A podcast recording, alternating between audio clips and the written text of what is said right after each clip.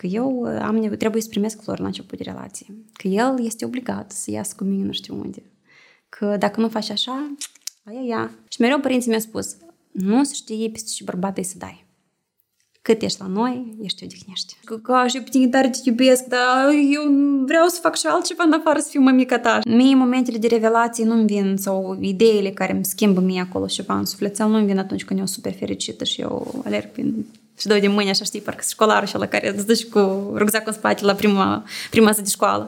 Eu nu știu unde e limita asta în care tu să, să nu te duci cu plută prea tare, știi? Da, să înțelegi cine ești. Și asta așa e de greu.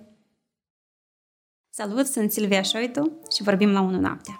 E un mix trecere asta, știi, dintre varianta mea, varianta Silvia carieristă, înfocată după tot ce înseamnă job, creștere profesională și mai departe, și trecerea asta dintre, între Silvia asta și Silvia cu sindromul de cloșcă.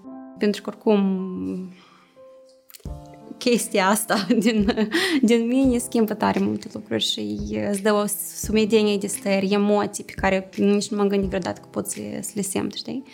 Și e provocator, pentru că de la o zi la alta tu înțelegi cum la tine viziunile se schimbă, cum prioritățile tale, iată, de aici o să red fix în partea asta și înapoi nu cred că o să revină la, decât, nu știu, poate peste ani când din nou o să fie așa un update la personalitate, știi? Dar acum e un moment, cred eu că e moment ăsta de, de trecere, de migrare, din, de, la, de la un eu la alt eu. Eu cred că am început să lucrez pe la... Deci primul meu job oficial a fost încă neavând eu 18 ani. Îi împlineam. Deci era vara, în vara în care eu aveam 17 ani și m-am angajat ca, ca trainer într-o, într-o corporație. Asta a fost ok. Prim, primul pas spre, spre atingerea visurilor mele. Deși partea asta relație cu copiii eu mereu am avut-o, adică nu dar m-am dus la pedagogie până la urmă, că am făcut pedagogie preșcolară și asta tot a venit din dragostea asta mea și din atracția față de copii și din contactul pe care noi foarte rapid îl avem cu în oricare mediu. Dar uh, în etapa în care eram, am zis că, gaș, nu, copii, nu, boyfriend long term și o chestii din astea foarte care te responsabilizează și te bagă în, într-o serie de tipare, poate. Am zis că nu e loc de ele. Apoi a apărut uh, dorința asta de a face mai mult un pic ușor de atât și au apărut mai multe joburi part-time. Știi cum un job part-time plus un job part-time plus un job part-time, de fapt fac o extra capacitate pe care un om poate să, să o ducă pe timp de zi. Așa, așa arăta ziua mea. Eu ieșim din, din casă dimineața super, super de vreme și eu puteam să ajung acasă seara la ora 10 și era ok, eu eram pus în priză, aveam blicul ăsta în ochi. Bine, ajungea acasă stoarsă, clar lucru, că totuși energia e o resursă care este epuizabilă, dar aveam uh, drive-ul ăsta în sânge și eram super motivat. Poate chestia asta vine și din uh, educația sau poate nu neapărat educație, dar din um, gândurile astea pe care mi le-a implantat mie inclusiv și tata. Uh, părinții mei au fost din categoria care au zis că, draga mea, tu trebuie singurică tu trebuie să descurci, tu ai nevoie să fii singur pe picioarele tale, să-ți câștigi singur banii, să te descurci, respectiv investești acum în ce și poți face, ca ulterior să nu zici că ce am făcut eu cu viața mea, știi? O, da, mai ales cu depensul de cineva, asta era un fel de subiect tabu. Asta era regula numărul unu. Tu trebuie să poți să faci tot singură, știi? Nu trebuie să să te bazezi pe existență sau apariția în viața ta unei persoane X, Y, Z care să-ți ia responsabilitățile și să le ducă el sau pentru că văți așa din previzibilă și nu știi ce te așteaptă mâine. Au fost rezultatele implantate odată cu obtingerea majoratului. Spun că a fost perioada de cred că 2 ani când e așa dimineața până seara, dimineața până seara.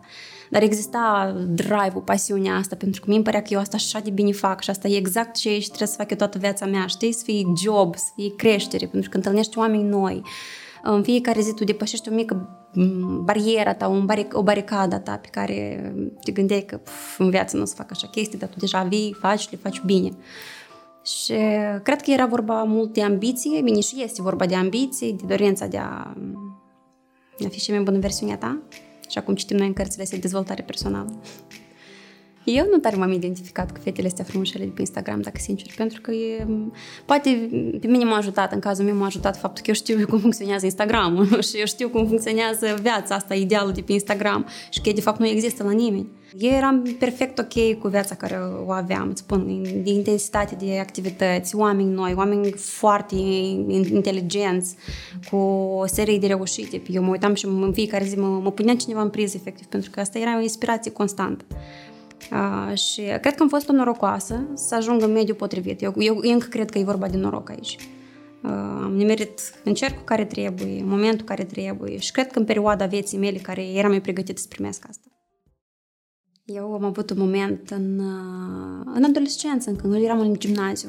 Și atunci îți dai seama că fetele între ele vorbesc tot felul de chestii. Și despre una, și despre alta, și despre oi, de eu când vreau să fac copii, și eu cum îmi doresc să fie viața mea. Și mi amintesc că atunci am spus uh, că eu la 23 de ani o să am primul copil. Nu știu din la cifra asta. De unde și cum a ajuns la mine în cap. Pentru că da, intuiesc că cumva raționamentul a fost în felul următor. 25 e ok, dar eu voiam tare mult să fiu mamă tânără. Știi, varianta asta de mamă care cu fiul sau cu fica e best friend și uh, diferența dintre ele e foarte, foarte greu de observat, respectiv uh, îmi doream tare mult, avem idealul ăsta de, de mamă în cap. Și am făcut eu niște calcule în bani rechifac și am spus că 23 ar fi ok. Și nu știu dacă am mai luat în serios cifra asta, mi-am, mi-am amintit despre situația respectivă abia acum că ne am 23 de ani și port în burtă un bebeluș. Perioada asta, când deja eram într-o relație, eram deja și căsătoriți cu soțul meu, eu evitam discuțiile despre copii pentru că mă gândeam că o să fie greu, o să fie dureros anume pe tot procesul ăsta. Bazat pe tot felul de horror stories pe care le-am auzit despre faptul că sarcina e o chestie super complicată, toxicoză, că nu te poți ridica din pat, internări în spital, tot felul de grozăvenii din astea, știi? Și când tu auzi din toate părțile, of, cât e de greu cu copii, of, cât e de complicat, că nu mai pot nici să dorm, nici nu mai am viață personală, ceea ce nu neapărat e minciună, știi, într-un final. Uh, dar depinde totuși atitudinea, pentru că am, acum am în jurul exemple care foarte bine le fac pe toate. Sunt și, se descurcă și partea de a fi mamă bună pentru copii, nu mamă perfectă, dar mamă bună. Și fac și job, au și afaceri, au și pasiuni, știi? Dar pe atunci eram doar, doar partea asta de horror și eu așa de tare mă temeam. Și când mă gândeam la o serie de, de chestii, pentru că rezus negativ, eu am rezus negativ și zic, o, asta încă mai tare complică lucrurile și asta așa de greu o să fie. Și am zis că nu, copii nu. Cel puțin nu deocamdată. Plus că și noi eram cu soț într-o etapă în care abia ne șlefuiam, știi? Mm-hmm. Că la noi s-a întâmplat tot foarte repede, nu știu cum, cu, într-un timp foarte scurt, dar mult. Și noi eram încă, nu știu dacă eram noi pregătiți pentru asta. Respectiv, uh, când a apărut noutatea copilului, bine, oricum, uh, știi varianta asta, chiar dacă o să vină copil, noi suntem pregătiți să, să-l primim, dar așa conștient, uh, cum se întâmplă în multe cupluri, știi, avem o perioadă în care noi conștient lucrăm în ghilimele la a face un copil. La noi asta nu a fost, la noi a fost așa, o să vină, să vină. Tu mă întrebi despre care lucruri aș vrea să le transmit. Um, aș vrea, în primul rând, ca să nu-i fie, fie frică să, să zică să nu fie frică să gândească, să nu aibă limitele este inhibate, pentru că și așa societatea o să aibă, o să ajungă la un moment dat când societatea vrei, nu vrei, o să impui limite, că așa e bine, că așa nu e bine. Și dacă noi, ca și părinți, o să venim să stabilizăm încă limitele este de acasă, copilul ăsta pur și simplu o să crească în, într-o cutie, neștiind ce urmează în afara ei, știi? Și tare mult îmi doresc ca noi să putem să avem forță, să avem înțelepciune, nu, nu știu, numește cum vrei, ca să nu-i băgăm frici, să nu-i băgăm, să, nu, să nu-l traumăm, să nu, să, traumele noastre să nu se reflecte asupra copilului, pentru că noi le avem cu toții și ele sunt tare colorate toate. Dar îmi doresc anume ca mm, el să crească personalitate, pentru că știu că el. să nu trăiască cu tiparele lumii, cu gura lumii, cu de ce o să spună mama, de ce o să spună bunica, de ce o să spună nu știu cine acolo, știi? Că în linii mari copiii din, când sunt micuții, Asta este micro-universul lor, familia. Și atunci când în familie este aia ea nu se poate, aia ea nu face aia, copilul din start crește cu ideea de nu, cu nu ăsta în frunte așa. Și după asta încearcă și scoate nu ăsta, când e adult. Când noi suntem adulți, deja lucrurile se, se complică. În a scăpat de niște bariere din astea. Știi, era o, e un uh, colegiu, am avut o profesoară de limbă română și eu odată mi-a zis așa, într-o pauză, pare mi se eram, mi-a zis despre teoria punctului. Uh, și a zis că punctul el e micuț, corect? Micuț, el e plin și e super, super deci, minuscul, dar el are sentimentul că el e, e deștept că el a atins apogeul cunoașterii, că el... Deci, până aici a fost. El a atins limita, el e best of the best, știi? Uh, și din momentul în care tu, ca și persoană, prinzi, am mai învăța chestii, am mai asculta un interviu, am mai citit nu știu câte cărți, a te mai informa, te, te extinzi, știi? Și spațiul din tine, deci punctul ăsta se extinde, spațiul devine gol și cu cât mai mult crești, cu cât mai multe chestii afli, tu simți încă mai dump simți încă mai, deci ai senzația că, gosh, eu nu știu nică, eu sunt așa de îngust încă la gândire. Și de fapt aici e, e trecerea asta, pentru că punctele personale, persoanele punct, ele o să fie sigure că ele știu tot. Cu cât mai mult crești, cu cât mai multe chestii afli, pare întrebarea, băi, da, eu precis știu suficient. Au fost sfaturi cerute, au fost sfaturi necerute, dar, din nou, una dintre prioritățile mele a fost ca să nu iau mai mult decât pot să duc sau să nu iau ce aici nu mi-aparține, știi? Și atunci când, bine, spui tu o să faci, zic mulțumesc frumos, like, dar eu fac cum, cum cred că e bine. Și temperamentul pe care aparent eu o am e colerico-sanguinic. Și anume colerici ăștia care le sar capașele, știi? Și e super uh, nervoși sau vulcanici sau... Pentru că acolo, de fapt, nu e problema nervozitatea sau agresivitatea. Problema este o cantitate prea mare de energie și neștiința cum să gestionez toate emoțiile astea. Mie tare îmi sar adică se întâmplă momente când îmi sar capacele. Eu sunt fire foarte emotivă uh, și dacă simt, simt. Dar știi de ce? Pentru că au fost momente când eu tare mult inhibam asta, pentru ca să nu supăr pe alții, ca să nu par, nu știu cum, instabilă, știi, sau chestii din categoria asta. Și mi-am dat seama că mm, tot mie îmi fac rău, pentru că unde se duc toate emoțiile astea? Ele rămân aici și tu pur și simplu ești un fel de ceanic din ăsta care tot fierbe și fierbe constant. Și ce faci cu ele după asta? Să se depun, să se depun și tu te simți frustrată, simți că nu poți canaliza nicăieri gândurile tale pentru că cumva ele sunt așa de încălcite. Și mai bine spui, dar m-au deranjat ceva, eu mai degrabă am buhnit, am mai am spus și peste 5 minute sau 10 sau în funcție deja de gravitatea subiectului, știi, mie îmi trece. Lucru care nu se întâmpla, apropo, un an în urmă nu era așa. Noi am, spuneam, la noi lucrurile s-au întâmplat foarte rapid. Și în momentul în care ne-am devenit un cuplu, ne-am mutat împreună, au apărut aici o personalitate care, știi cum, s-a cizelat uh, și-a construit uh, viața lui fără mine timp de 30 plus ani și pe de altă parte eu, da, care 20 plus ani, tot așa, am făcut exact același lucru. Și când pui două personalități care totuși sunt diferite să conviețuiască și când ambele sunt personalități puternice, da? adică cu, cu, cu caractere puternice, apare, apare puchi. Sar scântei, foarte multe scântei. Și eu eram în perioada în care avem nevoie de atenție, știi? Da, eu voiam să точно конфетный период și nu înțelegem de ce la mine nu se întâmplă, știi?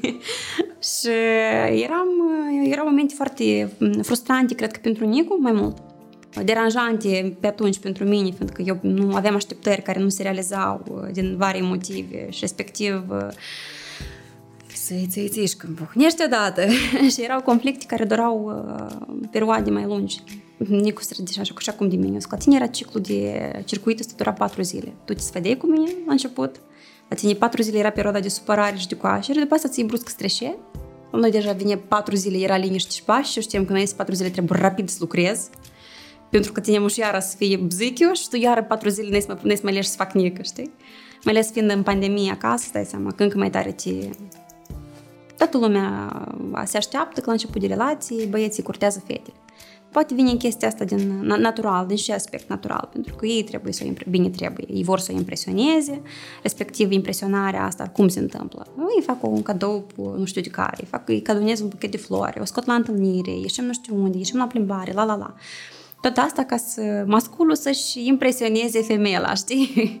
Este chestii pur uh, fiziologice, dacă vrei. Asta tot trece, точно конфетный период el trece, pentru că partea asta de a te impresiona eu trecut, tu deja ești impresionată, te-ai îndrăgostit, nu știu, ți-a plăcut partenerul tău și ulterior el deja revine la cine el de fapt, știi, fără dorința asta de a se manifesta, nu știu în care mod și să te cucerească. Și vrem noi sau nu vrem, toate fetițele, dacă stau să mă gândesc la generația mea, eu cred că noi toate am trecut prin asta. Că noi așteptam prințul, așteptam să ne cucerească, să dăruiască flori, să nu știu ce să facă. Și dacă lucrurile astea nu funcționau așa cum noi ne așteptam, cumva era de partea de dezamăgire. Și dacă stau să mă gândesc, cred că totuși partea asta de um, ce vezi pe internet și nu știu ce, oricum te influențează, mai ales când tu ești adolescent și nu prea poți să filtrezi. Și adult fiind, oricum la un moment dat zici, băi, chiar la toți așa de bine și numai la mine așa de rău, știi? Sau numai eu trec prin probleme din astea. Dar uh, atunci în mod, în mod deosebit. Și atât vii cu o serie de programe din astea. Că eu uh, am, trebuie să primesc flori la început de relație. Că el este obligat să iasă cu mine nu știu unde că dacă nu faci așa, aia ea. Știi? Da. nu, la noi partea asta cu nu te hrănesc a fost tot, tot interesant, apropo, pentru că eu, n-am, eu acasă n-am gătit deloc. Eu n-am pus pusul la lucru, eu n-am făcut mâncare, deci eu am fost un fel de copil din asta, nu pot să zic alentat, dar păzit de nevoi, de, de, de grijile astea casnice. Și mereu părinții mi-au spus, nu să știi peste ce bărbat să dai cât ești la noi, ești odihnești. Și cât, când deja ne-am mutat împreună, eu cumva, încă o chestie care mi era un pic fric, cum eu o să mă descurc cu toate chestiile astea, știi? Cum, cum să faci mâncare, să speli, să pui nu știu unde, să... Eu fiind din nou în etapa în care vroiam să lucrez 24 din 24 și eram super entuziasmată de chestia asta, dar în 24 din 24 de lucru nu prea se încadrează X ore pentru gătit, spălat și făcut uh, ordine prin casă, știi? Și era, cred că în momentul în care ți minte și acum am avut o discuție cu, cu Nicu, noi am comandat pizza, trebuie și să mâncăm și eu am zis că stai că eu rezolv. Comand pizza repijor. și am zis că eu mai degrabă trăiesc cu o soție fericită și împlinită decât una care face mâncare și e foarte frustrată, știi? Și că eu atunci am înțeles că, băi, nu e așa de rău, s-ar putea să ne, să ne împăcăm totuși. sigur că el așteaptă mâncare, adică nu de parcă eu acum, fiind, fiind acasă cu dânsul, nu mă întreabă, dar și mâncăm, știi? Dar uh, cred că atunci, la un început de relație, pentru mine a fost foarte, foarte important creditul ăsta de încredere și ideea că când tu nu o să poți, noi îți găsim soluții, știi? Adică ei sunt restaurante în care poți să comanzi, să mai noi să facem bani, să mai gândi fiecare să ocupi cu ce și place și după asta deja să facem din asta un mod de viața nostru unic. Mai este aspectul ăsta când cineva îți spune tu trebuie să faci, tu nu vrei să faci. Cel puțin în cazul meu asta funcționează. Dacă mi îmi spui că tu ești obligată și tot mă cicalești, mă nu știu ce, eu am blocajul ăsta peste care mi-e greu să trec, ca eu să mă apuc să fac acel lucru. E, aici tot interesant, pentru că uh, eu am avut norocul să fiu căsătorită anume cu, cu Nicu, care el știe toate tehnicile de manipulare, și eu, eu pot să nu știu cum ele se numesc și el poate să-mi spună, tu mai folosești tehnica asta, știi? Și el se uită la mine. Ah, не пойдет. Nu, nu, nu. Și am înțeles că nu are niciun sens, pur și simplu. Așa că la noi funcționează lucrurile în felul următor. El înțelege că eu undeva bat și el îmi spune, hai, spune ce vrei. Concret. Concret, da. Și eu îi spun ce vreau și sunt foarte fericită. Și el se uită de multe ori cu îi dă ochii peste, peste cap, știi, mai ales că nu de acord cu ce eu spun. Dă ochii peste cap și bine, draga mea. Noi toți avem dreptul să ne schimbăm părerea. Da. Dar de momentul în care, inclusiv mai ales pe partea de Instagram, când tu ai un număr atât de mare de urmăritori și tu vii cu o replică, vii cu o poziție, vii cu o serie de principii și nu poți a doua zi pur și simplu să ieși și spui, dar știi, guys, eu mi-am schimbat părerea. Da? Adică asta tot vine, partea asta de social media în general, și de Instagram, și de blogging, vlogging și influența reală, e vine cu o serie de rigori, o serie de obligații m- pentru oamenii care fac asta. Adică discutam la un moment dat, într eram într la un eveniment și cineva, mare lucru mai fac și influencerii ăștia, știi? Și eu zic, da, e mare. Și e foarte mare, pentru că acolo e o muncă enormă. Și de multe ori e greu să faci diferența asta între unde se termină totuși eu, viața mea personală și unde începe viața asta pe care eu o expun publicului. Asta postez, asta nu postez. Dar cum înțelegi ce trebuie postat și nu trebuie postat? Oare tu nu manipulezi prin faptul că tu o parte de informație o dai, altă parte nu o dai? Unde se începe partea asta conștientă și unde se, unde se termină partea conștientă și începe inconștientul. Uh, mie tare mi-e frică, de exemplu, dacă aș porni eu să fac chestia asta, mie mi-e frică să să mă pierd iată, în, chestii, în, în lucrurile astea, să mă, mă lipesc de telefon, să nu înțeleg unde eu uh, chiar n-am nevoie de dânsul, pur și simplu să las la o parte. Plus, mai, mai sunt situații când mă uitam la, tot la un eveniment eram și o persoană publică, care aparent avea nevoie o leacă să stai și să savureze evenimentul, cum era tras de mâine că toți felul de oameni și împrejurul ei, ai văzut e persoana asta? Și îmi dau seama că asta tot poate deveni la un moment dat frustrant. Oricum, vrei, vrei să ai spațiul ăsta personal, vrei să ai un pic de bulă de ta, chiar dacă tu ești o persoană extrovertită, oricum simți nevoie la un moment dat să ai zona, zona ta, da? în care nici pe nimeni să nu, să nu lași. Au fost momente acum când mai, avem, mai am eu crizele astea de, nu știu, hormoni, schimb de energie și nu știu ce acolo, când mă gândeam că poate n-am făcut suficient de multe până la momentul ăsta. Că automat, un copil înseamnă tu pe o perioadă nedeterminată de timp, tu ești cu dânsul. Dacă într-adevăr vrei să fii o mamă așa cum eu îmi doresc să fiu. Poate eu aș fi putut mai mult să fac. Că am avut atâtea posibilități și eu pur și simplu acum le pun pe pauză și o să revin la ele, nu o să revin la ele, nimeni nu știe. Dar uh, a fost partea asta de gând nevinovat sau vinovat, nu știu cum să-i spun. Dar atât așa că să zic că am regrete, că am făcut chestii sau n-am făcut chestii, nu. Nu deocamdată. Poate o să mă ajungă din urmă. Că în mod normal eu m-aș fi bătut cu pumnul în piept să zic că eu de aici nu mă duc. Și mie tare mult îmi place Moldova. Îmi place pentru sentimentul ăsta de comunitate, de apartenență, care nu-l ai când pleci în altă parte peste hotare. Eu nu știu, poate persoanele care fac parte din diaspora de mai mulți ani au reușit să găsească cumva echilibru și starea asta de bine acolo. Noi cât am mai fost și am mai călătorit și mm, tu știi că asta e vacanță. Da. Și tu primești așa plăcere și așa satisfacție, fiindcă știi că tu revii acasă, revii la ai tăi, revii la prietenii tăi, la cercul de prieteni, la cercul de cunoștințe. Știi că mergând pe Ștefan cel Mare poți să întâlnești un cunoscut nu știu de unde și te saluți așa spontan, pentru că totuși Chișinău e un sat mic. Și Moldova e, e așa, e o țărișoară super mică și toți, toți știu și asta, e, asta mie îmi pare foarte valoros. Adică asta e farmecul în cazul nostru, când e... E ca așa, știi? În același timp, nu aș minți dacă aș spune că nu au fost gânduri de plecare. Anume în perioada, în ultimii, ultimile, ultima jumătate de an. Poate tot, totuși aș vrea într-un alt mediu străiesc, într-un alt uh, stil de viață, alt stil de viață să, să, să adopt. Uh, mai ales de când vine moguldeața, mă gândesc, dar eu aș vrea ca, sau eu o să fiu pregătit să, să ofer suport copilului ăstuia ca el să crească așa echilibrat și cum, cum eu tare mult mi-aș dori ca el să crească aici în Moldova cu sistemul educațional care este aici, cu regulile nescrise care încă funcționează și sigur că aici o să fie... Deci nu zic că tot e pierdut, categoric, eu tare mult cred în țara asta, dar îmi dau seama că o să fie nevoie de zeci de ani ca anumite procese dărâmate din, și total nefuncționale din temelie, ele pur și simplu să fie înlăturate și înlocuite cu altele sau știi, să încerci să schimbi lucrurile care au funcționat defect timp de zeci de ani, nu se întâmplă asta așa.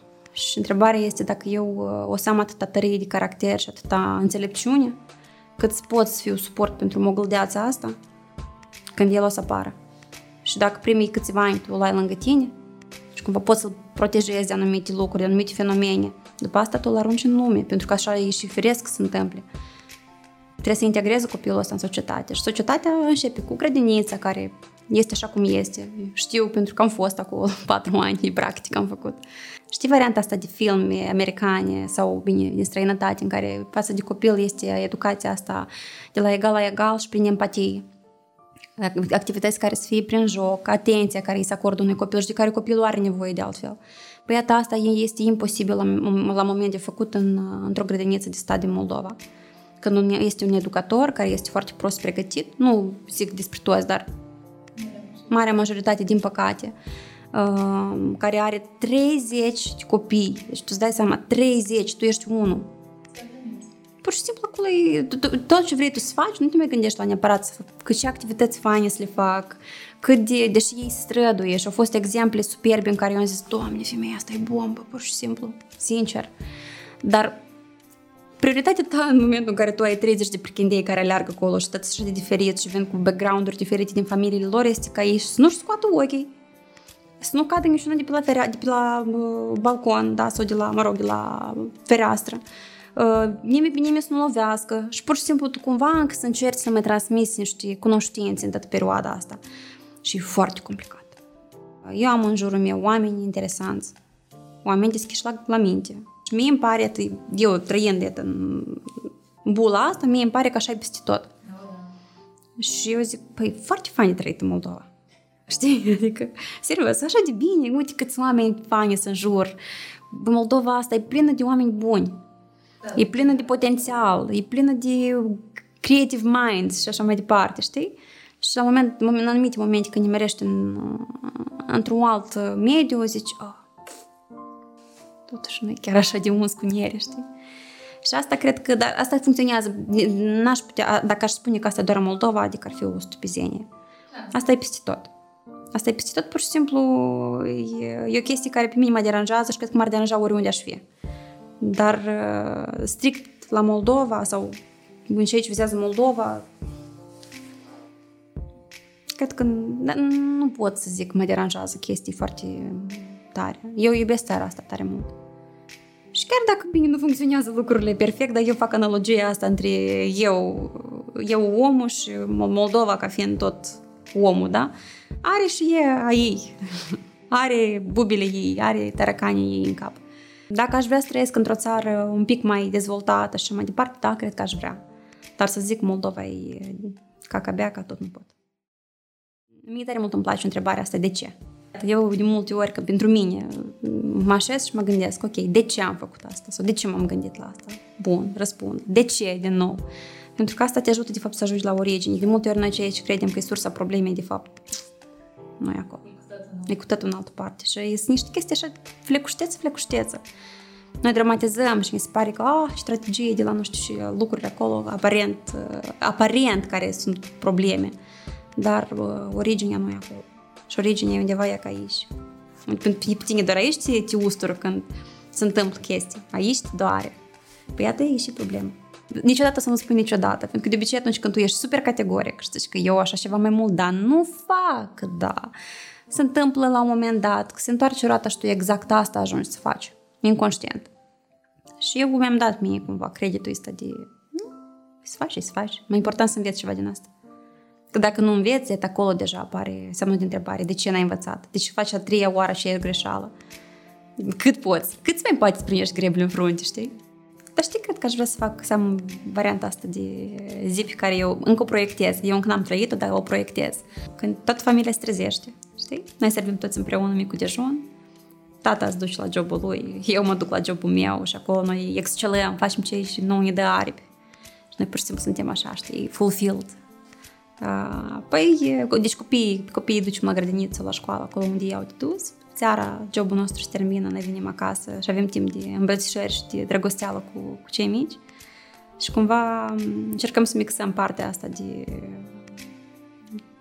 eu profesionistul, eu omul de familie. Pentru mine asta ar însemna o viață, o, o zi interesantă, pentru că asta ți dă libertate să ai doza asta de imprevizibil și din nou în fiecare zi automat, job, interacțiune cu oamenii, dar copiii, în general, acolo e, e nou în orice secundă și e total imprevizibil în orice secundă. Și în același timp tu să ai partea asta de stabilitate și de confort și de cald. Iată, eu cred că caut încă partea asta de cald. Și atât asta ar, ar, fi, ar fi o viață, o, o zi pe care eu aș repeta-o în fiecare zi constant. Nu, n-aș spune că să nu avem probleme. Ar fi total plictisitor fără probleme. N-aș spune să nu existe conflicte. Trebuie să existe. Dar iată partea asta de să ajungi să construiești o viață în care e despre dragoste. Iată, asta e... Eu nu știu cum asta să fac încă, dar eu încerc. Sper și să, să am, am și da până la urmă societății astea, știi? Nu-i doar, doar despre ce își primesc sau cum mă simt eu. Dar în același timp, dacă eu o să am starea asta și o să am suficientă dragoste aici, eu o să am de oferit.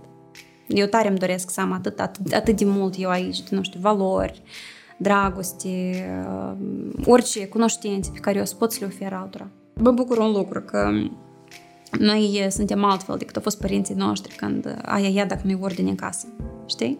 Aia ia dacă n-ai reușit să speli vasele. Eu mi-amintesc mămica, după, nu știu, evenimente, zile de naștere și mai departe, este până dimineața până dimineața. Nu ne mai vorbind că până dimineața au stat cu o zi înainte să facă mâncare, știi? Spele vesela, strângă tot, să pună la loc, să... Eu, eu eu n-aș rezista, îmi pare că în așa condiții. Și pe mine a spus, mama, tu e crescută, e născută, e adus pe lume un copil leneș. Tu e adus o fată leneșă pe care n-ați vrei să facă o sută de feluri de mâncare, astfel încât la zile din naștere să fie farfurii peste farfurii, cu farfurii între farfurii, știi? Eu sunt pretty good cu a comanda de undeva sau bine, dar chiar dacă gătesc, fac două, trei tipuri de mâncare care știi cum să fie combinabile între ele și ai avut un desert acolo alternativ și gata. Nu văd sensul să faci mese din kilometri pline cu mâncare, pe care, care îți rămâne pe doua zi, pe treia zi, pe patra zi până arunci, știi? Big Family una, dar s-a pus din start ai mei. Nu știu de unde o găsit forța și înțelepciunea asta, dar îi admir enorm. Mi-a spus, voi sunteți familie, noi suntem familie, la noi funcționează niște reguli, voi faceți ce vreți. Și au fost momente când uh, ei, noi mai îți dai seama că te mai tragi de păr cu um, unul cu altul, cu partenerul și ei nu s-au băgat. Deloc. În certurile, în certurile noastre ei nu se bagă. Și poți, eu îmi imaginez că eu, mie mi s-a rupt sufletul eu să văd că, de exemplu, X strigă la copilul meu, știi, sau copilul meu urlă la Y, știi? Dar uh, ei nu s-au băgat deloc, deloc, deloc. Cred că unul dintre lucrurile pentru care eu sunt cel mai mult recunoscătoare lor e că mi-a dat voie să vorbesc. Îmi amintesc că eram la grădiniță încă și de multe ori îmi spuneau, ne așezam la masă, eram eu încă, cu sora mea încă nu era. Și ei puteau să-mi zică, uite, avem situația asta, că este așa problemă. Tu cu ce părere ai, cum putem să rezolvăm? Eram mică, nu pricepem foarte multe lucruri, dar ei de multe ori îmi povesteau problemele pe care trec, îmi povesteau ca situația care este și dacă mai erau, în special când erau lucruri care mă privesc pe mine, că îți dai seama că conflictele între dânsi și ca adulți sau problemele astea mult mai serioase, de care un copil nu trebuie să știe, nu le mai discutau cu mine totalmente. Dar când erau situații în care ei se poate să ceară părerea mea, ei o făceau de fiecare dată. Și cel mai valoros lucru e că ei ascultau de părerea mea. N-ai cum să, să negi asta, pentru că primul contact pe care îl ai cu omul ăsta e fizicul lui.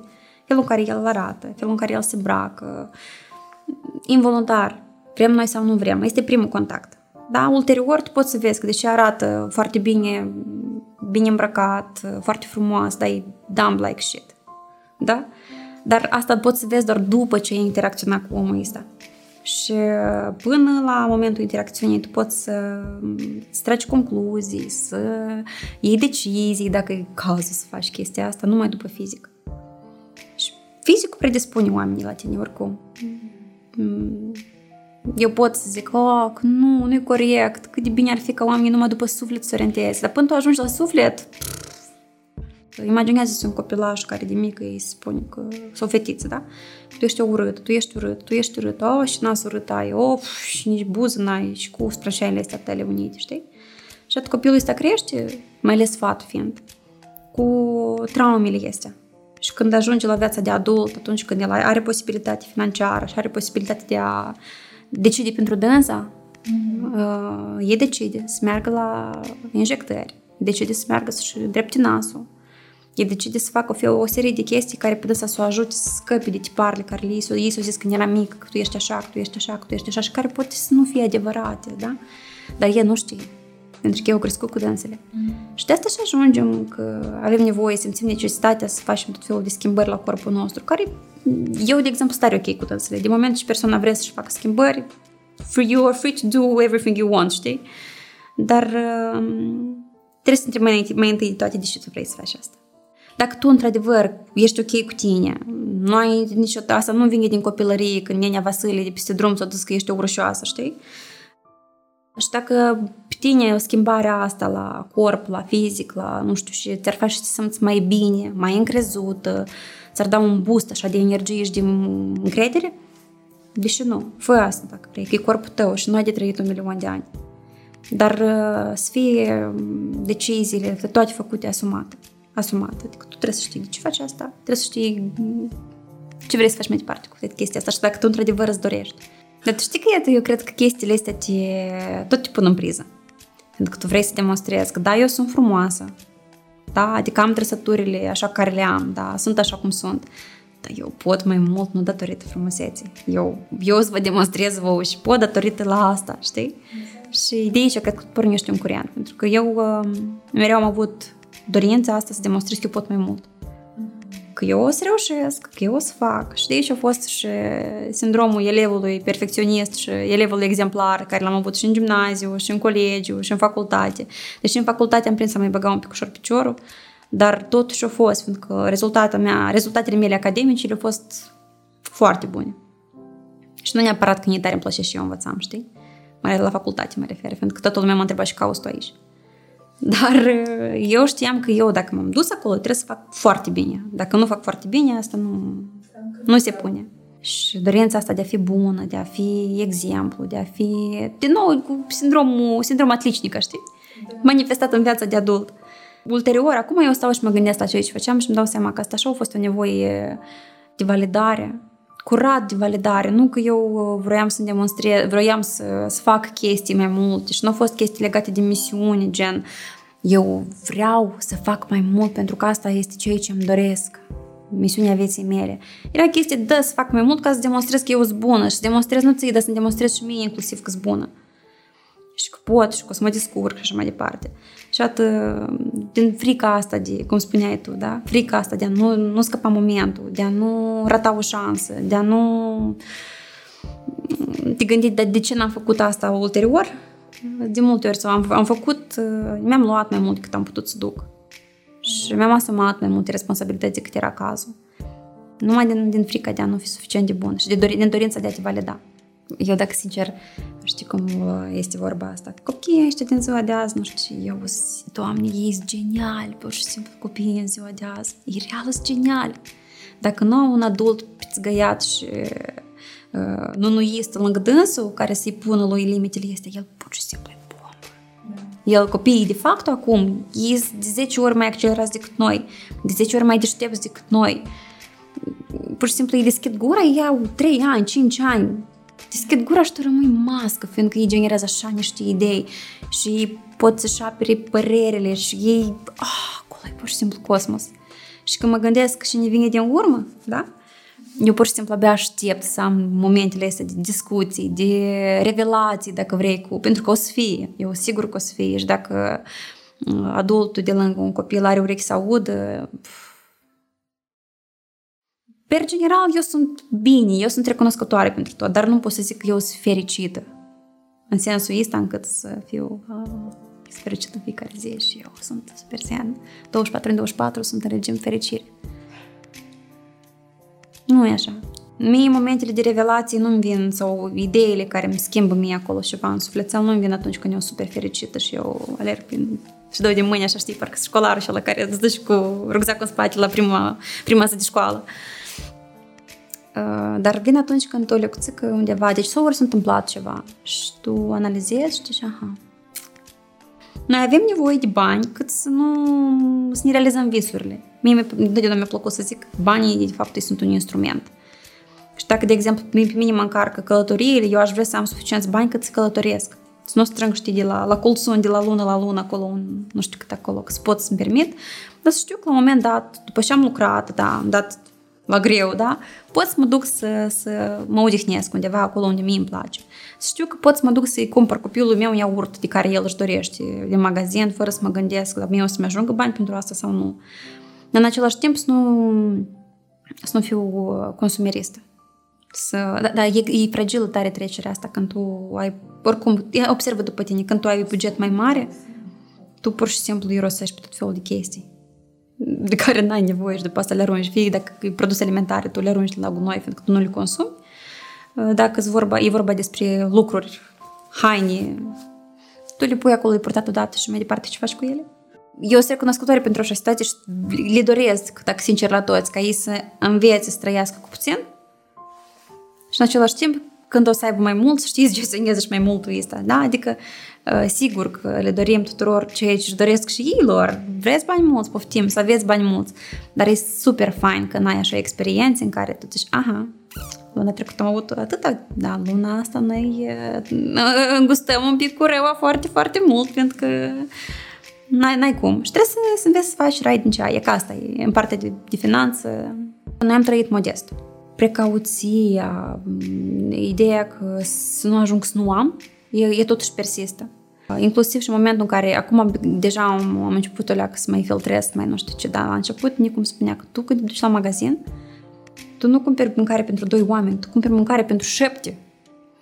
Da? Și cu gândul că da, dacă na, da, să ajung, da, să putem să avem, da, să nu știu ce. Și că tu n-ai nevoie de atâta, pur și simplu să mănânci. Tu te saturi dintr-un lingură de borș. Unde ți-i trebuie atâta mâncare? Cine să mănânci atâta? Dar e ideea asta de, de, a nu, de a nu ajunge în situația în care tu n-ai, știi? Iată, e persistă. Și dacă, nu știu dacă asta e frica de sărăcie, dar poate și este frica de sărăcie. Eu mă amintesc că în adolescență, așa, era o situație când eu vroiam chestii diferite, nu știu, că vreau o placă din dreapta păr, nu știu de care, și părinții spuneau, Silvica, acum nu putem, nu Și mă amintesc starea asta de um, disperare. Adică nu mi cred că disperare, că eu tare, tare, tare vroiam. Și eu în același timp înțeleg că nu e de unde, dar eu așa de tare vroiam. Și bine, în cazul meu, uh, uneori, dacă lucrurile nu erau, dar nu erau uh, din domeniul ficțiunii, peste o perioadă anumită părinții veneau și îmi spuneau, hai să încercăm să vedem cum putem să luăm, știi? Și asta pe mine mă, mă motiva, că zic, oh, totuși se întâmplă minuni în lumea asta, știi? Dar uh, când, când ești mare, e vorba de lucruri mai mari.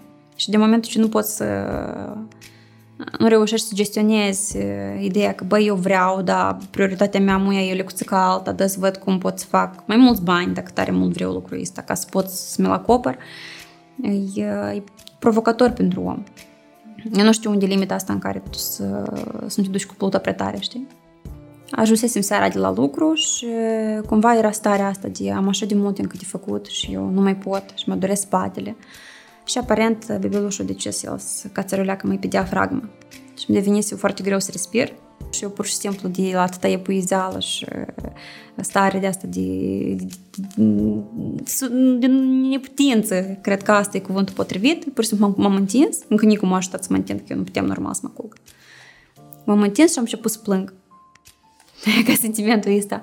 Și nu e sentiment că, deci plângi ca să, deci învinuiești, a, și de rău eu mă simt și pentru că, de fapt, acolo doar e o viață. Da. Și e un fel de mix între neputință și durere și fericire. Trei în unu, un mix de ăsta, combo. Fiindcă ești fericit totuși. Adică eu n-am avut stare, cred că, în care să blamez sufletul ăsta din interiorul meu, deși eu mă simt într-un fel sau altul. Și eu sper nici să nu am. Eu nu știu ce urmează, pentru că urmează interesant. Dar sper să nu am așa gen de emoții, pentru că el nu e vinovat. Și apare frica asta, apare conflictul instantin când tu zici că, că și pe tine tare te iubesc, dar eu vreau să fac și altceva în afară să fiu mămica ta, știi? Sau în afară de a, de a duce sarcina. Mm-hmm. Și bine, asta au trecut. Tot așa am plâns două zile și... Dar plâns nu din asta, pur și simplu eu izbucneam în plâns mă linișteam, între și iar putem să fac chestii. Și iar izbucneam în plâns foarte spontan, știi? Da. Și zic că poate hormonii de, de gravid, poate e așa un fel de revelație post-eveniment, poate, pentru că eu trebuie să conștientizez până la urmă și să accept faptul că lucrurile deja prind a lua o altă nuanță. Și responsabilitățile mele că s-ar putea să se schimbe totuși. Da, să înțelegi cine ești. Și asta așa de greu. Pentru că tu doar ești în continuă schimbare. Cristina care e azi nu e egală cu Cristina care a fost ieri. Și atunci încearcă să înțelegi pe tine cine ești, de unde vii, încotro te îndrepți, de ce faci chestii. Să te cunoști pe tine atât de bine încât să, să fii ok cu ceea ce ești. Asta e un proces. Dacă sensul vieții este să, să treci prin procesul ăsta și să-l savurezi dacă vrei și să-l experimentezi în fiecare zi. Așa cum de parcă ar fi ultima. Sau măcar să ai în continuă să, să o faci cu ideea de că tu ai trăit intens, că tu ai trăit așa cum tu ai vrut, că tu ai ajuns mai aproape decât ai fost ieri, față de tine. Că încerca să descoperi, să vezi cine totuși omul ăsta pe care îl văd în fiecare zi în fața oglinzii.